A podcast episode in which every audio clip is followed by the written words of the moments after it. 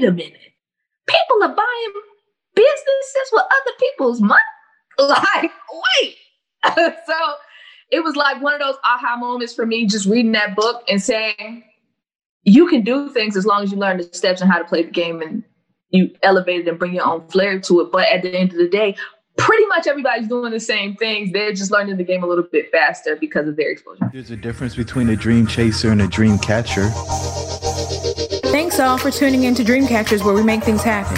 Dreamcatchers was formally launched to unlock the hidden potential in successful, self motivated individuals who desire to take their life's work to the next level but need support to evolve. We are a collective group of professionals with various backgrounds that use our talents to assist those individuals in realizing their wildest dreams by providing education, inspiration, and direction. This podcast is where we share the lessons we've learned along the way to catching our dreams and give you some context around the how and the why to each approach to put you further ahead on the journey to catching your dream. Are you ready? Hey, everybody, and welcome to the Dreamcatchers podcast. I'm your host, Jerome, and I've got the pleasure of having Lavonne Idlette with me today. Lavonne, how are things down in Florida? Everything is beautiful in Florida. Everybody should move here because um, it's 80 and it's December. So how can you not like it? I'm going to go cook on the grill later. I'm a little frustrated with you opening the show that way. I ran this morning. It was 35 degrees, but wind chill was 40, uh, 30. And uh, yeah, I'd probably rather do 80. So now that we've gotten over that and the weather being beautiful in Florida, I hope it rains on you this afternoon while you're grilling. Let's talk a little bit about you and what you're. Well, before we do that, if the listeners want to get in contact with you, what's the best way to do that? Either on LinkedIn, my name, Lavonne Idlette, or um, Instagram, my name is Lala Hurdles 2. Two is a number. And um, I'm pretty active on both of those. Wait, why hurdles? What what what what's the hurdles about? So I've actually had that name since AOL had dial up. And um it was about I ran hurdles in high school and eventually professionally and in the Olympics. Um, but it has like a synonym to life. I hurdle also is what the two really means. Wait, you just gonna slide that in? You went to the Olympics? yes, I went to I went to the um, London Olympics in 2012. Wait, like the Olympics with all the rings with like people from all over the world? Yes that's kind of a big deal. But I mean, you're not just an athlete. Like I, I was looking around, you got like a law degree, you like buy apartment. Like, can you run down the list of the things so the listeners get an understanding of who you are, what you've done, and what you're working on right now? So, yes, I was a professional athlete for 10 years. I went to the Olympics. And at the same time, I went to law school. I went to business school before that because I'm just a nerd who happens to be faster than other people. In that process, I began helping professional athletes learn about commercial real estate. So I got into real estate by force. My grandfather owns orange groves and my dad is a developer. So basically, I had to send faxes and FedExes since the 90s. And it was ridiculous. I wanted to be a doctor. Who knew that I was going down this road? But um, since then, I realized that like the staple of creating a better community starts with housing. So it made me get really focused on how to make affordable housing better and like just go full force at that from not only just like a social capital standpoint, that's like my biggest thing. We have a market as professional athletes. People know us in places. We can get deals. We can, we know how to do things. So like that's what made me get into it. But then I I did like my first acquisition of a large apartment last year um, it's 119 units in Tampa. And I've been looking to do more deals within the Southeast from Virginia South and Texas East, mainly because we have the worst affordable housing issue in terms of slumliness. Uh, I'm not going to discredit what you guys are going through in other places, but you know, I know the South the best in terms of like the economics there. But my biggest thing has been because I run a, co- a consortium of companies with my father mortgage being the the the main point because without money you can do nothing. And um, I realized that I have a lot of access to capital, and I would much rather empower other people to do things that they really love. So I love community things, and I love to help people do the things they want to do. So I'm now looking to be more of an LP as opposed to a GP, but I'm still going to do deals for a little while. I like it. So most people might not know what an LP is. Talk a little bit about LP versus GP. Just break it down for the Dreamcatchers listeners. Okay, so uh, LP stands for limited partner. It means that the person gives you capital and no input. Um, basically, to keep it short um, the more money you have, the better position you'll be in the deal. So I won't have to do any work because that's what a general partner does. They do all the work. They figure out the problems. They put together the teams and get the things done. And so your limited partner is just a person who believes in you as an executor and gives you money to do that and gets a return for it. I like that part. Beautiful. Beautiful. So if you guys are ready to invest, Lavonne's not the place to go. But if you need money for a deal, call her. Uh, I guess you can't call her. She didn't give you guys a number, but hit her on Instagram, hit her on LinkedIn.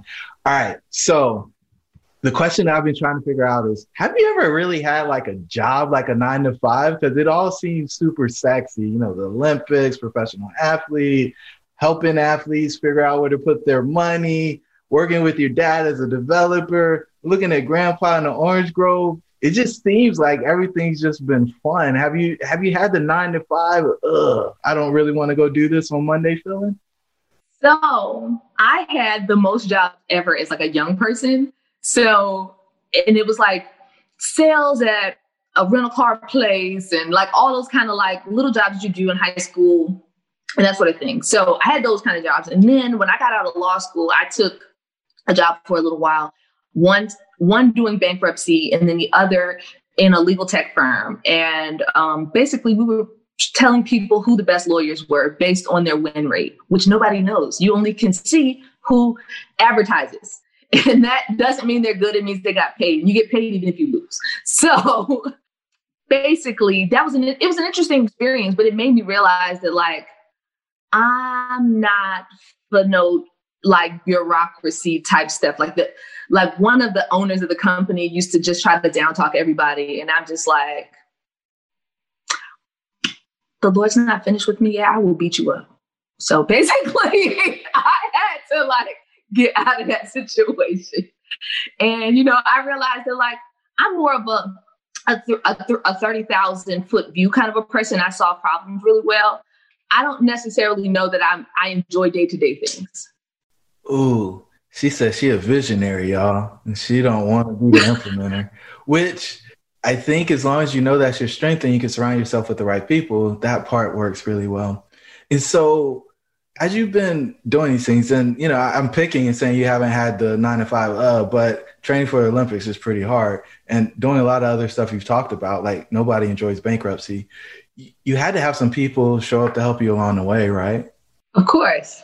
So I'm probably the biggest recruiter of mentors in history. So a lot of people don't even realize that they are my mentors because I just, you know, pick them up along the way, be their friend, add value to their life, and then sit around and let them give me their knowledge over time. So that's actually one really, really positive thing about being an athlete is like people gravitate to you to talk about when they ran track in middle school or whatever the case may be. So I've had the pleasure of being able to like I trained a guy who was a venture capitalist in the mornings at six o'clock because he wanted to do the decathlon for his 70th birthday. And he taught me all kinds of structural things, introduced me to people. It's just like a, I gave him some value, he gave me some sauce. I loved it. So. this is so much fun, guys. I hope you're laughing. My face is already hurting from smiling so much on this episode. All right. So you've picked up all these mentors. Is there anybody you want to give a shout out for just making a tremendous impact? And, you know, I think people have maybe two to three life changing moments where somebody came in and you made a hard left or right and it changed the trajectory of your life. Yes. So I say the biggest impact person in my life, his name is David Wilson. And so he went, he is like on the board at the University of Miami. I did start off graduate school at the University of Miami. And so he's an aficionado of Miami alum. So I met him and I was telling him what I was doing with athletes. And he has a like an investment banking firm. And he's telling me, like, yeah, you know, I used to manage athletes' money. I don't do that anymore. I'm too old. I don't hang out. And so we're just talking through things. And I was just telling them, like, you know, whenever we do a deal, I, I make the athletes raise money because we're using social capital. We don't use real money. Then he's like, I'm going to take you to a conference. So he took me to an alternative investments conference that was in like Orlando or something like that. And I remember I was walking around and I was talking to people and I'm like, yeah, you know, I do deals, one million, you know, dollar deals. Because in my community, people think I'm popping for that, right? And so then he, um, like the lady said, oh, that's cute. We don't do deals smaller than a hundred million dollars. And my and like the casualness, it like it like hit me like a bolt of lightning. Like, well, I didn't think she was that smart well, why am I not doing hundred million dollar deals? We have to figure out how I could be doing hundred million dollar deals. Like that, just the the casualness that someone can talk about a deal of that size, maybe like dig deeper. Like you've got to know more. You've got to know what's going on out here. And so I would say that that was a very big turning point for me in like my even like just vision setting knowing that something is possible and not like just something that people who cap on the internet talk about the the exposure mm. of the fact that that's a real thing is huge i remember duran and i were sitting on the stoop of our apartment building and the guy was making 700 grand a year and we were like we've never seen this guy we never talked to him how in the world can you set up something like that because my mom told me hey baby you need to get a job that's going to pay you what you want so that you can live the lifestyle you desire. She ain't say you need a source of income, right? And you can own assets that pay you money, even if you're not doing anything with them. And so that stacking and just deal size and exposure. Now, with that said, you know, I think a lot of people get lost in this whole thing of going to hunt Moby Dick, right? I'm gonna go do a $10 million deal and I've only bought a $150,000 single family home or I'm to go do a hundred thousand dollar deal, and you know I might have run a million dollar division for a company. They don't actually see that there's incremental steps there, and so you know I, I caution people if somebody's promising you that you're to get everything with no money, no experience, and no nothing else other than smiling. I can promise you that they're just doing that to separate you from money right? And what I really want you to do is find somebody who's going to give you those incremental steps so that you can make your way to that place where you want to be. If you know your North Star is a $100 million deal, then let's figure out how to do a $1 million deal. If you haven't done a $1 million deal, then let's figure out how to do 10 and then 50 and then 100 because going one to 1 million, 100 million is like super difficult. And in the episode a couple of weeks ago with Dave Messler, we talked about how he made his first million and how he grew that to a hundred million dollar net worth. And so you guys can see that there are steps along the way. And so I have a great story about him too. So he changed my life. So I met him at CES three years ago. And I was telling him, like, you know, I have an interesting background. So a lot of people want me to be on their boards and they want me to advise and da da da da. And I, and I always say, no, he's like, I do that for a hundred people.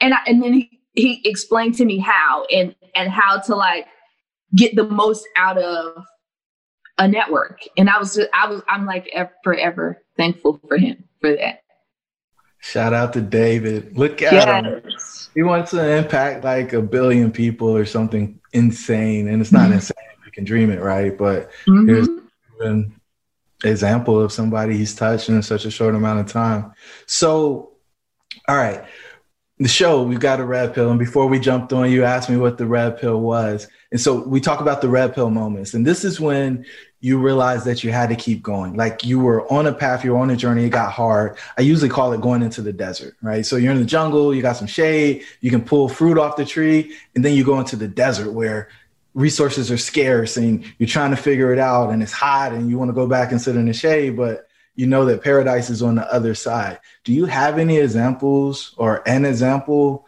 where that happened in your life where you you took the red pill? So I call those headwinds. So I use everything. Everything is like a, a track analogy. I have so many, it's ridiculous because I go I go through these like spurts of time where like just get all this momentum. You're like going, going, going, right? You're like everything works. So you, I start, I started skipping steps. And what happens when you skip steps is you get a humble slap that the step was important. Like you think, oh, you know, it's a little something. You don't need to, like little things.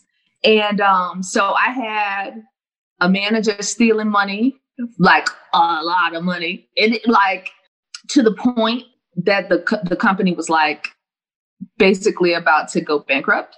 Again, you know, I'm a little bit rough around the edges, so I I'm like, I don't want to go to jail for beating this lady up. So let's find solutions. But it's it's all about like sticking to like I've learned that as long as I stick to what I plan to do beforehand, go through all the steps, even if it takes a long time, and I know a lot of things are tedious, that I don't have nearly the issues because you can preemptively solve them.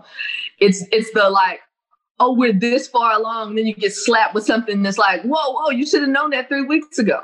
Thanks for telling me now. but that part is super interesting because you yes.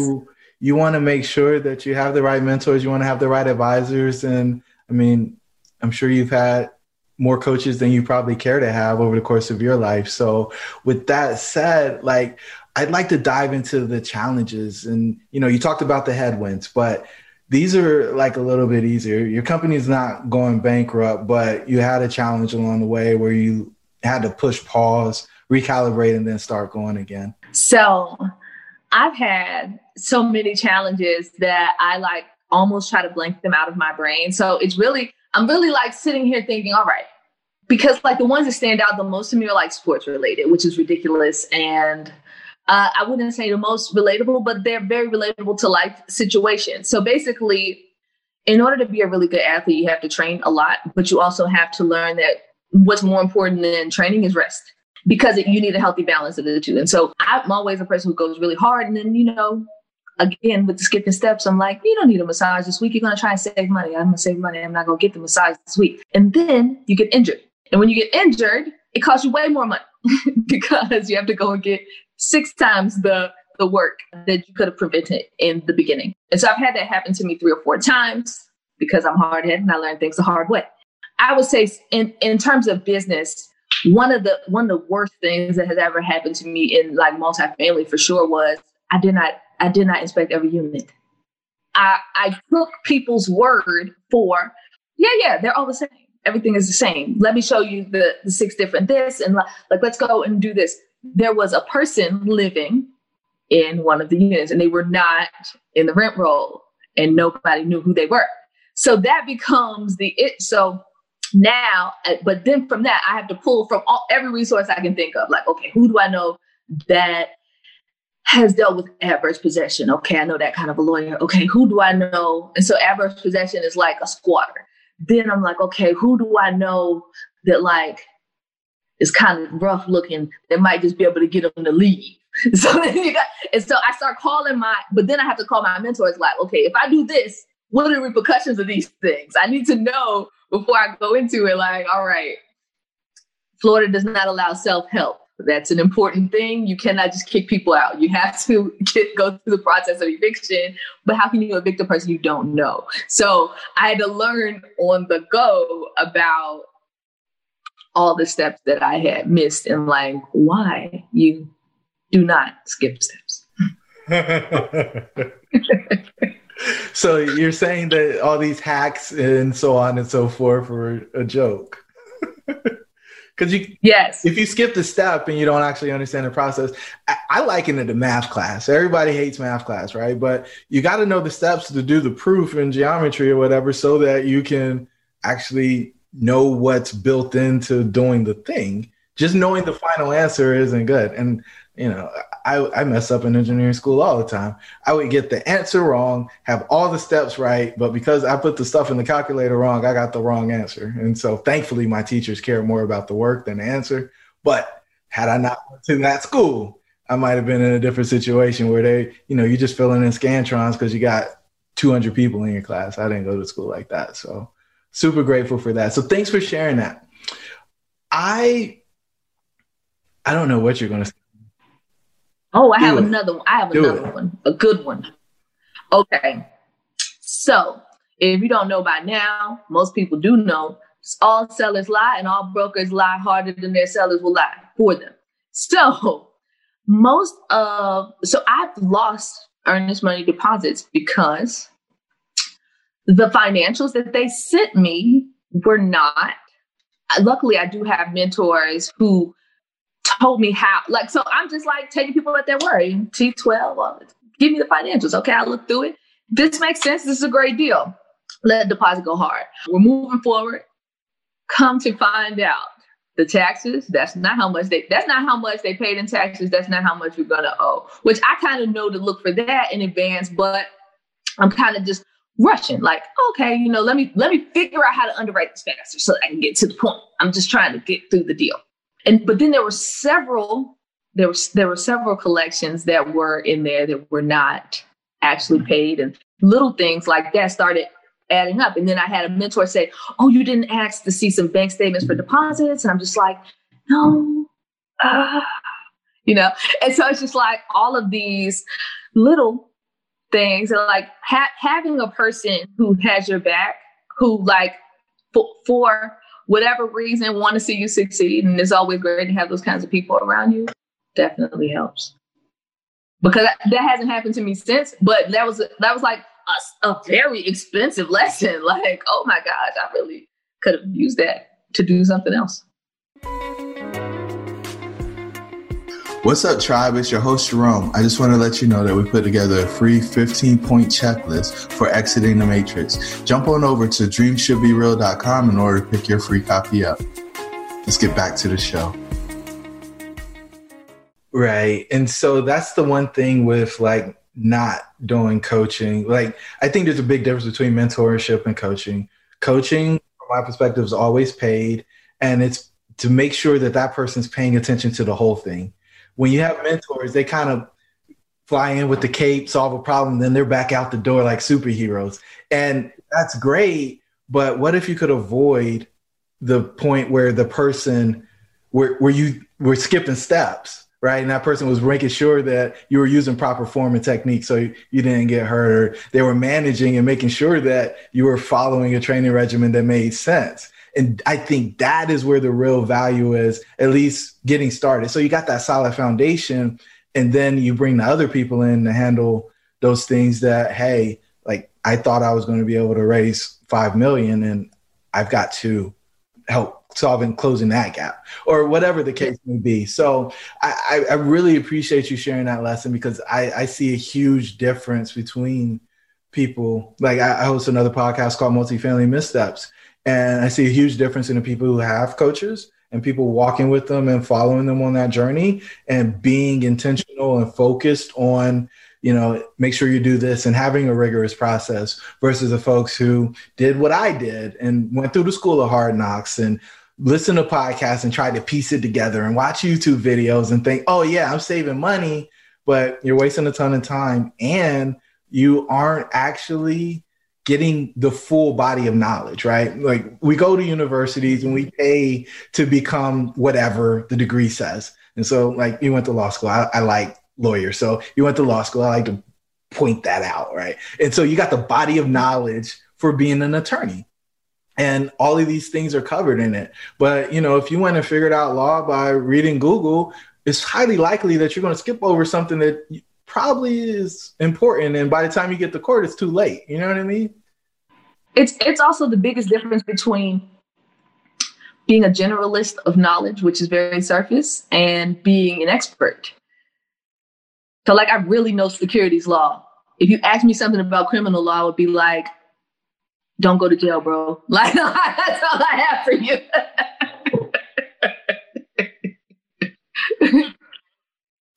this is awesome. Okay. So what was your worst fear in the process and how'd you break through? My worst fear initially was that I didn't have the money. It wasn't like like you know what I'm saying? And so like I have been in, and I'm surrounded by people who are cash is king. I do everything by myself. And, uh, like how to build, like my father doesn't work with other people besides us, my family, myself. My grandfather is the same, his friends, blah, blah, blah. And so going in, so when I first started to say, all right, I want to do this and I want to do this in an impactful way, obviously money on my side is a limitation. And so submitting offers initially, knowing like, all right, this is way more money than you personally can close yourself. That was a that was a challenge for me to get over and to like have discernment to like talk the people around me out of talking me out of it. Cause they're like, you could just buy a duplex. You could just, you know, so but that's not what I want. And I don't exactly. And I've got the relationships where I don't have to just buy a duplex. And you know, this whole saying of, you know, if you want to go what is it, go far, go with a group. And if you want to go fast, go by yourself. Like there's a whole lot of value in that cliche. So I appreciate you saying that because anytime a person like kind of goes against the people that brought them up and say, I want to go do something different than what you did, it's uncomfortable because you're like, okay, well, my family isn't supporting me. So who is going to support me? Yeah. That's correct. But that's also a point that I've had to make using discernment about mentors because like I said, I pick them up. I love them. I think that they're smart. They give me little nuggets and very keen insight about things, but they have their own mental constraints about what they think you should be doing also. And so sometimes I have to be like, thank you, and do what I want. as long as you mitigate the risk. Usually they're telling yes. you don't because they think you're going to get hurt. At least I hope that's why they're doing it. Well, so it, on the one, so I have a lot of people who are more so on the transactional side of commercial real estate. And so they're like, why take on the risk? You can broker the deal. You could do this. You could do that. You could, you could, you could be, and you'll still make money. You'll still be fine, blah, blah, blah. But that is your path. And I, and I respect your opinion. Thank you. I'm going to do what I want. I appreciate your input.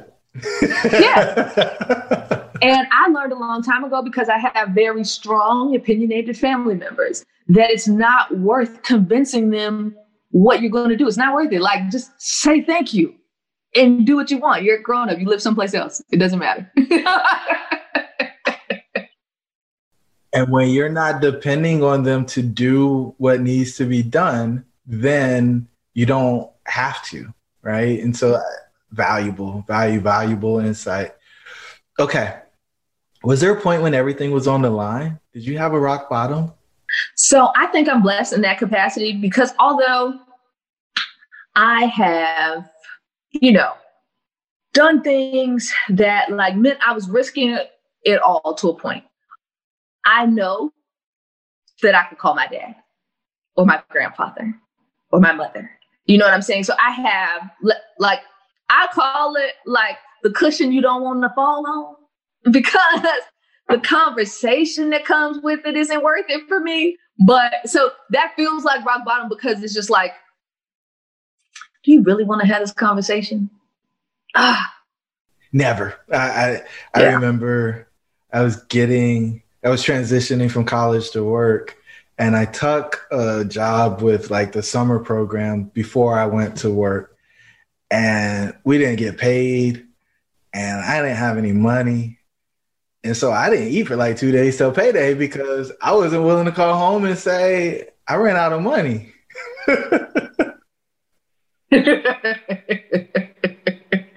Because they would have said, well, you got this job that you put off starting for like six or eight weeks so you could go hang out with some kids. And I was like, yeah, that was fun. But anyway, so yeah, I understand that conversation and not wanting to have it. So, all right you, you've been running, enjoying, like literally running, but like running and enjoying this life path of yours. What's been the reward from following your intuition and doing, as you said, what I want? Like you're you're really following this path and trusting your intuition. The reward is like more intangible than tangible. So like although yeah, you make money doing things when it works and all that stuff, but the biggest thing for me has always been the the mental freedom. Like I literally at and my and my father loves to say this because he's like, I raised a free person, like whatever that means. And I'm just like, yes, I I literally believe that I'm free, which means like free from everybody's constraints. What do I want to do? Let's think about it. Let's figure out how to make it work. And so I think that that's the biggest reward that I've received. Um, and also just from a like mm, the place where the reason why I work with athletes is that I love them and I want to see the narrative changed around athletes' intellects and capacity. And so having done some things with athletes and see them receive a check in the mail and then them say, wait a minute. I didn't even have to do nothing. And I'm like, yeah, that's kind of how investing works in, in certain capacities. And then they're like, so I don't even got to play no more if I didn't want to. And I'm like, it's kind of the point. And then, and then like, that's like a light bulb that's like, now I see them do it because they want to, which is a much better feeling than because you have to. And as Dave Meltzer would say, because you get to. So, because I mean, that's what creates significance, right? To a different way where they can do something other than what they have been doing. And like for people and been told their whole life that that's all they can do. Ooh. So let's talk about that. Because I think you know, the gifted athlete is somebody that falls into that category, but there's also kids in poverty who are told that they can't do anything. And so they should just sit there and stay in the space that they're in. So, how do we spend more time sharing that message with people that you can do more than what you're doing? So, I think that's like a day that that's a day-to-day mission on grabbing the t-shirts of anybody that you can reach so, like for me, I work with a whole bunch of nonprofits that deal with kids and young adults just to expose them to different earning opportunities. Like, to, to because obviously I didn't necessarily grow up in the hood, but I'm a little bit hood adjacent. I know about it. And so I realized that people tell the kids like, like they're showing them the people with money are these people, drug dealers. If you're from Florida, scammers, athletes, entertainers. But if you're not necessarily athletically gifted, they've already told you, okay, you can't do that. You suck at this. I don't think there's a cutoff point for rappers because I see too many people there. Um, but then we're going to move over and say, okay, risking your life to make whatever it is the drug dealers make and not having a lot successful people, quote unquote, come and show you that like I'm not none of this stuff. and I'm, you know, I still have been able to get the thing, the, the materialistic things that you think is what you want that you, we're going to call success. So I call that exposure. And if we go back to that conference you went to where the woman said something to you about the hundred million dollar deal, then it's very similar situation and scenario, right? Yes. Like the other day I posted about Reginald Lewis and I and I was very intentional about that because I found out about Reginald Lewis way too late in life. I was already like in graduate school about him becoming the first African American to do a billion dollar acquisition. And then I found out the reason that he's not better known within the black community is because he overtook, I think his name is John Johnson. Uh, from Johnson Publishing.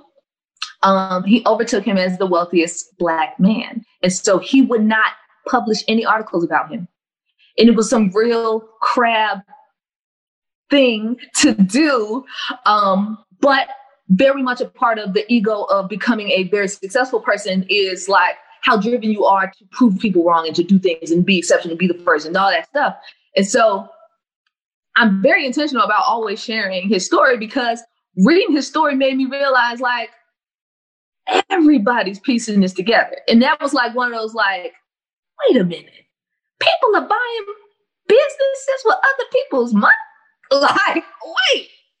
so it was like one of those aha moments for me just reading that book and saying, you can do things as long as you learn the steps and how to play the game and you elevate it and bring your own flair to it. But at the end of the day, pretty much everybody's doing the same things. They're just learning the game a little bit faster because of their exposure. Ooh. I just got the the the title for the episode. Beautiful. All right. What are you most grateful for? I am most grateful for sanity, health, and a great family. That's like three things, but I'll let it ride. All right. I'm gonna say family first because um, at the most important thing in my life has been that my parents have never given me limiting thoughts. Literally anything I've ever said I wanted to do, they said, "Well, okay, how you gonna do it?" And we walk through it and we figure it out. How? And because of that, I'm a problem solver. And uh, that's all that it takes out here is if you you've got to be willing to solve the problem. Lavonne, what gift are you giving the world? Ooh, man, you are just it's a deep afternoon. I ain't having lunch yet. Um, I would like to give the world the kind of kindness that I think is important. Uh, so I'm kind to everybody, no matter what. Good morning, good afternoon, open the door, close the door. How may I help you? Anybody. It doesn't matter if she's serving me the drink. How are you doing today? It's important. Be kind because you don't know what people are going through. So that's what I want to give the world. Look at you, Southern Belle. Okay. This is the Dreamcatchers podcast. And so I've always got to ask, what dream are you most focused on catching next? I am focused on catching the most non performing note tapes possible in 2021. Say more about that. Mm, okay. So we're in the position because of the pandemic where lots of people are not paying their mortgage. And from a commercial standpoint, that's the side that I mostly care about uh, at the moment. But um, when you control the note, you then have the opportunity to give grace to others. So uh, I want to buy. So my whole thing is all about impact and how investing can be impactful as well as lucrative. So one of the things that I'm really focused on going into 2021 is purchasing a lot of non-performing notes and giving businesses some help so that they can stay in business moving forward. Whoa, that's going to break the internet. That's generous. And but it's still going to make a lot of money. It's fine, but generous nonetheless. I, but I think that's who you are at your core. It's about solving problems. It's about solving problems in a kind way instead of just taking advantage of folks and manipulating them. The thing that's been consistent throughout this episode is you've talked about wanting to expose people to things, to let them know that they can do more. And by giving them that exposure, they can go off and make the world a better place and actually enjoy the freedom that you've been able to enjoy because of the privilege that has been bestowed upon you by your relatives. And I mean, for me, I think that's what everybody's pursuing. I think the conversation about white privilege and a bunch of other stuff is just you're special because of something that you didn't do. You've got opportunity because of something that you didn't do. And the more people that can create that not only for themselves but for other people i think that's what actual kindness is. Sharing that privilege in order to impact positively impact the lives of other people. And i think you're a great example of that. And i think you represent well for hbcus and america and the dr and i can keep going down the list but i'm super excited that i had the opportunity to, to bring this episode to fruition with you.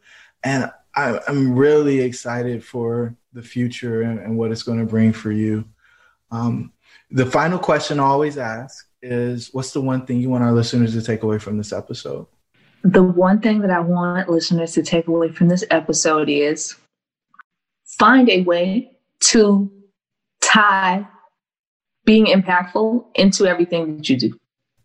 do good while doing well, or doing well while doing good, or vice versa. I saw that somewhere in your profile, which I, I think is phenomenal. And it's a core tenet of our education for multifamily investing.